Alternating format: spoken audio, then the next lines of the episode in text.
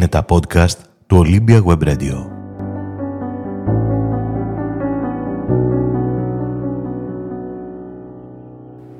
Φίλες και φίλοι, η Δημόσια Κεντρική Βιβλιοθήκη Πύργου ξεκινά από σήμερα τη μετάδοση ολιγόλεπτων βιβλιοπαρουσιάσεων μέσω podcast με την πολύτιμη βοήθεια του αγαπημένου φίλου της βιβλιοθήκης Ανδρέα Αλεξόπουλου και της εταιρείας Ψηφιακό Άλμα. 14 Ιουνίου σήμερα, Παγκόσμια ημέρα εθελοντή αιμοδότη και το σημερινό podcast είναι αφιερωμένο σε εκείνους που δίνουν δύο πολύτιμα αγαθά σε χιλιάδες συνανθρώπους μας. 10 λεπτά χρόνο από τη ζωή τους και 400 κυβικά εκατοστά αίμα από τα 6 λίτρα που διαθέτει κάθε ανθρώπινος οργανισμός. Όλα αυτά χωρίς αμοιβή, χωρίς κανένα αντάλλαγμα, με μοναδικό κινητρό τους στην αγάπη στο συνάνθρωπο. Φτάνει όμως η αγάπη λίγων ανθρώπων για να καλύψει τις ανάγκες για αίμα σε συνανθρώπους μας, όπως οι πολυμεταγγιζόμενοι ασθενείς, οι τραυματίες και οι ασθενείς που θα εγχειριστούν. Κοντά μας έχουμε τη Διευθύντρια Αιμοδοσίας του Νοσοκομείου Πύργου, την κυρία Κωνσταντίνα Πανέτα, για να μας πει δύο λόγια. Κυρία Πανέτα, έχετε το λόγο. Η αιμοδοσία είναι πράξη αγάπης και μερικής αυτοθυσίας για τον συνάνθρωπο. Το αίμα δεν αγοράζεται, μόνο προσφέρεται. Και ποιοι χρειάζονται αίμα; Τα παιδιά με μεσογειακή ανεμία, οι έγκυες για τον τοκετό, οι άνθρωποι οι οποίοι έχουν υποστεί κάποιο τροχαίο, οι χειρουργημένοι, οι ηλικιωμένοι με μυελοδυσπλαστικό σύνδρομο και οι καρκινοπαθείς. Επειδή στην Ελλάδα δεν έχει μπει στην κουλτούρα μας η εθελοντική αιμοδοσία, αυτό θα πρέπει σιγά σιγά μέσω της παιδείας να μπει σε κάθε Έλληνα στο μυαλό του για να το δεις σαν καθήκον προς τον συνάνθρωπο. Ο εθελοντής αιμοδότης είναι ο, είναι ο πραγματικός και ο πιο ουσιαστικός ευεργέτης της ανθρωπότητας.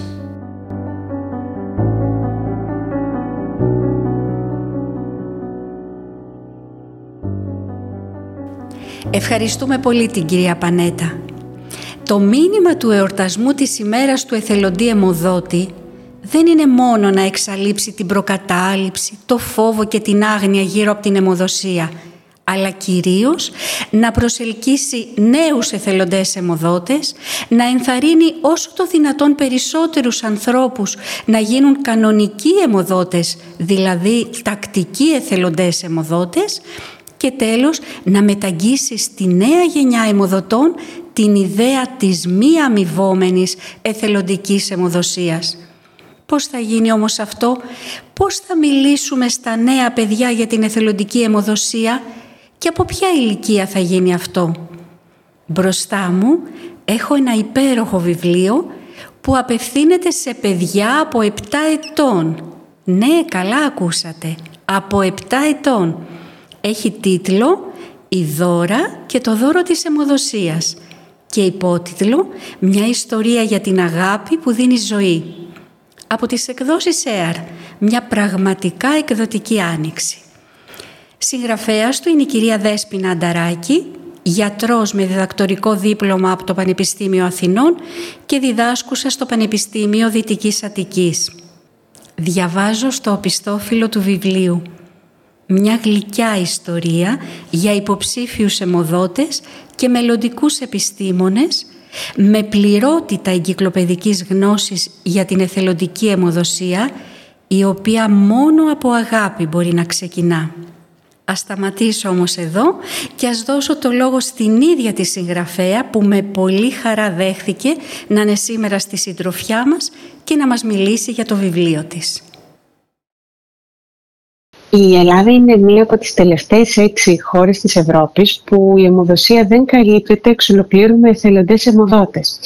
Και δουλεύοντας για χρόνια στην αιμοδοσία συνειδητοποιήσαμε ότι αυτό είναι και σε μεγάλο βαθμό θέμα παιδείας. Το πώς θα εμπνεύσουμε στα παιδιά μας που θα είναι οι αυριανοί αιμοδότες της χώρας μας την ανάγκη της εθελοντικής αιμοδοσίας. Ότι η εθελοντική αιμοδοσία πρέπει να ξεκινάει πάντα από την αγάπη του αιμοδότη και τον άγνωστο ασθενή.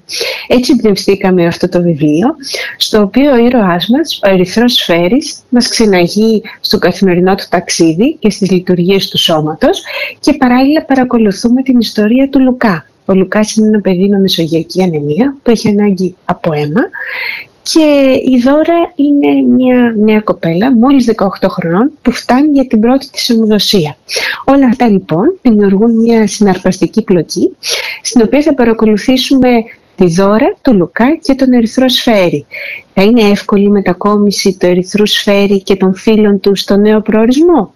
Πόσα στάδια θα πρέπει να περάσουν; Θα κάνουν καινούριους φίλους στην αιμοδοσία; Θα καταφέρουν τελικά να είναι συμβατοί; Μακάρι αυτό το βιβλίο να λειτουργήσει σαν μια πρώτη επαφή των παιδιών με την αιμοδοσία, έτσι ώστε να θυμούνται όταν μεγαλώσουν ότι μία από τις πιο όμορφες πράξεις που μπορούν να κάνουν στη ζωή τους είναι να είναι εθελοντές αιμοδότες.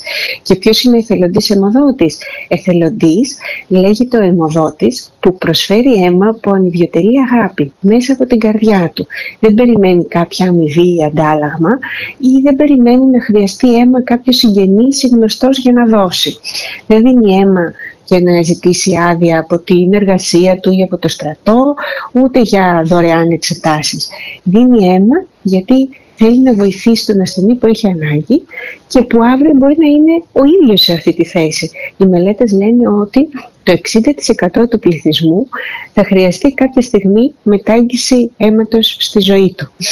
Ε, μακάρι λοιπόν ε, να συνεισφέρει και το βιβλίο μας σε αυτή την ε, προσπάθεια και να φτάσει η χώρα μας στην ε, κατάσταση που είναι οι περισσότερες άλλες ευρωπαϊκές χώρες που οι ανάγκες αίματος καλύπτονται μόνο από εθελοντική αιμοδοσία.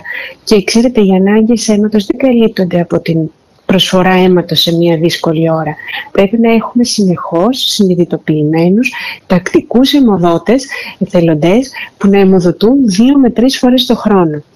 Ε, ευχόμαστε η χώρα μας να το πετύχει αυτό ε, και έτσι αυτή η βιβλιοπρόταση να έχει βάλει και αυτή ένα λιθαράκι προς αυτή την κατεύθυνση. Ευχαριστούμε την κυρία Ανταράκη. Φίλες και φίλοι, το βιβλίο «Η δώρα και το δώρο της αιμοδοσίας» μπορείτε να το δανειστείτε από τη βιβλιοθήκη μας ή να το παραγγείλετε στην ιστοσελίδα www.airpavlabooks.com με την ευχή όλο και περισσότερα νέα παιδιά να ευαισθητοποιηθούν και να γίνουν εθελοντές αιμοδότες, σας χαιρετούμε και δίνουμε ραντεβού για την επόμενη βιβλιοπρόταση από τη βιβλιοθήκη μας. Ως τότε, γεια σας. Ήταν ένα podcast από το Olympia Web Radio.